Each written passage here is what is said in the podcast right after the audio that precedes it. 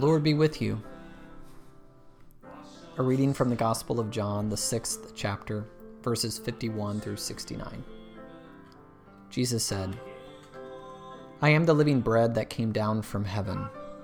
If anyone eats of this bread, he will live forever. And the bread that I will give for the life of the world is my flesh. The Jews then disputed among themselves, saying, How can this man give us his flesh to eat? So Jesus said to them, Truly, truly, I say to you, unless you eat the flesh of the Son of Man and drink his blood, you have no life in you. Whoever feeds on my flesh and drinks my blood has eternal life, and I will raise him up on the last day.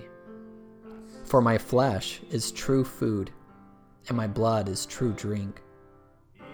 Whoever feeds on my flesh and drinks my blood abides in me, and I in him. As the living Father sent me, and I live because of the Father, so whoever feeds on me, he also will live because of me. This is the bread that came down from heaven, not as the fathers ate and died. Whoever feeds on this bread will live forever. Jesus said these things in the synagogue as he taught at Capernaum. When many of his disciples heard it, they said, This is a hard saying. Who can listen to it? But Jesus, knowing in himself that his disciples were grumbling about this, said to them, Do you take offense at this? Then what if you were to see the Son of Man ascending to where he was before? It is the Spirit who gives life. The flesh is of no avail. The words that I have spoken to you are spirit and life. But there are some of you who do not believe.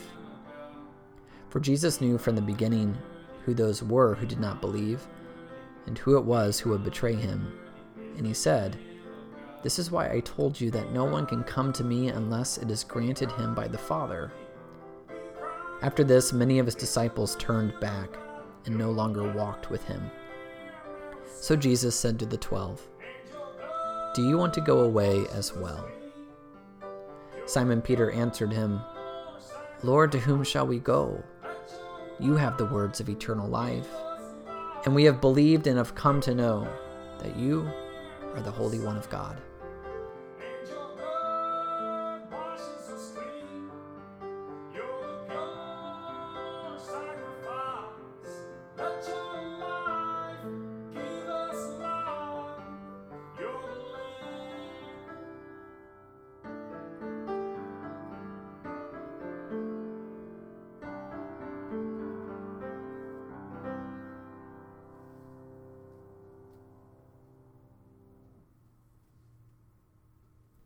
This is the gospel of the Lord. Thanks be to God. In the name of the Father, and of the Son, and of the Holy Spirit. Amen. This is the last sermon that I will preach for six weeks. And during my time away, I will certainly miss this place. I will miss you, and this altar, and this pulpit. And I covet all of your prayers on my son's behalf and mine as well as we embark on this upcoming kidney transplant. You know, I got to thinking, I'm going to be away for six weeks from the pulpit, not one sermon to preach for six Sundays. What am I going to do? Because I love preaching, and to set it aside for that long, it's just not sitting well with me. But then it hit me. I could just preach six sermons today to make up for it. I know you would all be very thrilled to see me leave after that, and it would be a win win. Jesus has already said all that I need to say today. In fact, I could think of no better portion of Scripture to preach my last sermon on for the next six weeks than the final words which Jesus shares in the sixth chapter of John's Gospel, and this fascinating conversation which we have been hearing over the last three weeks. And it culminates today with these words from our Lord Truly, truly, I say to you, unless you eat the flesh of the Son of Man and drink his blood, you have no life in you. Whoever feeds on my flesh and drinks my blood has eternal life, and I will raise him up on the last day. After he said this, many of his disciples turned back and no longer walked with him. They said, This is a hard saying. Who can listen to it? Mary can, the mother of our Lord. She never turns back from him. She walks with him every step of the way. She remains by his side, even there at the foot of his cross. She's faithful. A beautiful example. Looking upon her own son, giving up his very flesh and blood for your eternal victory and for hers. Yes, Mary does not turn aside from her Lord, but who else can listen to him? Three other women can Mary Magdalene, Mary, the mother of James and Joseph, and the mother of the sons of Zebedee. All three of them are there at his cross when he dies. They walked with him, they never turned away. Who else? Peter says that he will, but he doesn't. He's actually the first one to answer the Lord's question here in John chapter 6 when, after seeing many of his disciples leaving, Jesus asks, Will you go away as well? And Peter responds, Lord, to whom shall we go? You have the words of eternal life. But Peter will go elsewhere on the day of Christ's death.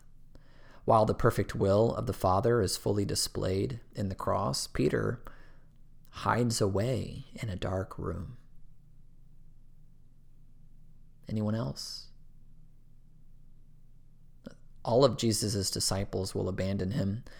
Only John remains to the end by the cross with the women, apparently still walking with him, never turning back or leaving his side. Anyone else? What about you?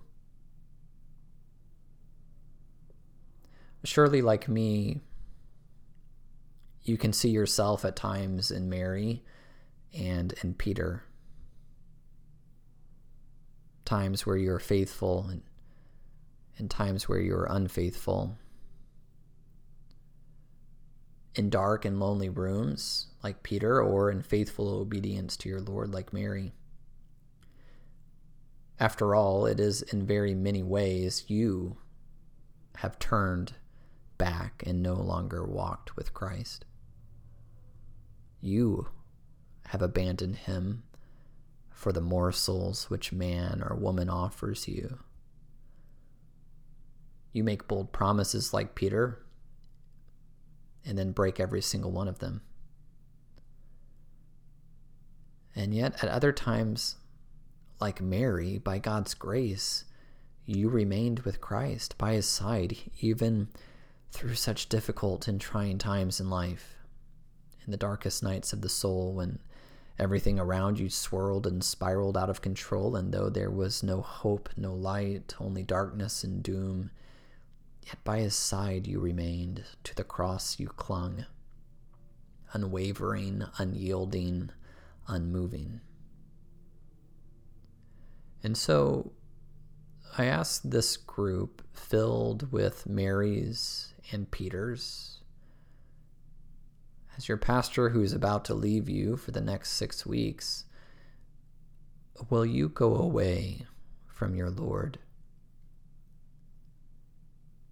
It is, after all, the very question Jesus asks his own disciples while many of them are in the process of leaving him, and after many others had already left, he asks them, Do you want to go away?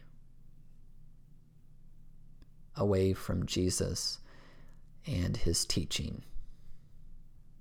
Away from this blessed sacrament and promise in the Holy Eucharist, which lays before you eternal life so clearly in Jesus' words here. Truly, truly, I say to you, my flesh is true food, and my blood true drink. So therefore, whoever feeds on my flesh and drinks my blood has eternal life and I will raise him up on the last day. Do you want to go away from this? For if the devil tempts you to always leave the church, even while I am here with you in the flesh, how much more while I am absent will he tempt you to forsake your Lord and his table? Oh, pastor's away. You don't need to go to church today. He won't know. Oh, I will know. Oh, you don't need the Lord's body and blood today. You don't need that for the forgiveness of your sins, everlasting life. You already have that. You need to sleep. You need to catch up on many things. You need a break. You need to rest. Don't go. It'll be fine. It's against this voice that you must hear the Lord asking you, Are you going to stay away from me? My body and my blood is there for the forgiveness of your sins, life, and salvation, for your ultimate rest and comfort. Will you go away from that and wonder like the rest? Dear Saints, it's becoming easier and easier by the day in our world to be like Peter here, much more difficult to be like Mary. It's easy to make promises, but eventually to fade away and to distance yourself from the Lord and His teaching, to act as if you don't believe, and to say things that you know are not in accord with the one true Christian faith. For the devil has already many people around you in his grip who do not believe in Jesus or his word, and they tempt you to leave his side with their folly. And yet, there are even more people around you who do not believe Jesus' words about the Eucharist. They see the Eucharist as optional, as merely a symbol, as something that man does to simply remember Jesus, a work of man. They see it as law, and they tempt you to see no need for it either. They will certainly not encourage you to run to the Lord's Supper every Sunday for the forgiveness of your sins, like your Lord Jesus does in his very own word. And so you must realize that this is no joke to the devil, what the people around you take so lightly. That to believe in Jesus and to remain in his teaching and to come to his table and receive his true body and blood for the forgiveness of your sins and the promise of everlasting life, it is more difficult for you than for a camel to pass through the eye of a needle. But you do. You are here by the grace of God. And I will pray every day while I am away, that you will continue steadfast in the one true Christian faith. For this promise is yours. Jesus Christ, our Good Shepherd, he died for both Mary and for Peter. For those who never leave his side, and for those who stray away. For when we are faithless, he remains faithful. And it is by grace, after all, that you have been saved through faith, and it's not a result of works so that no one may boast. It's a gift from God. From this pulpit, from this place, the house of the Lord, from this altar, and from that font, God pours forth his heavenly gifts to you. The Eucharist is God's gift to you. And your baptism is God's gift to you. A pastor to announce your sins forgiven in the stead and by the command of the Lord Jesus Christ is God's gift to you. And this body of believers, the holy bride of Christ, the church, gathered around Jesus and His Word and His blessed sacraments is a gift to each one of us in this topsy turvy world. Do not neglect the Lord's gifts or think of them too lightly. The days are growing short, and the earthly things which mankind trusts in have reached a fever pitch. Rather, come to the Lord's house every Sunday. Come to the table every Sunday. Come and receive the gifts of God for the forgiveness of your sins and the strengthening of your faith, so that when the Lord asks you throughout the days ahead, Are you going to go away? You may be found faithful.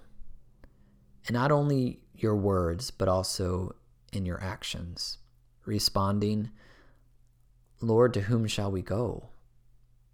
You have the words of eternal life, and we have believed and have come to know that you are the Holy One of God. Amen. Now may the peace of God, which surpasses all understanding, guard your hearts and your minds in Christ Jesus our Lord. Amen.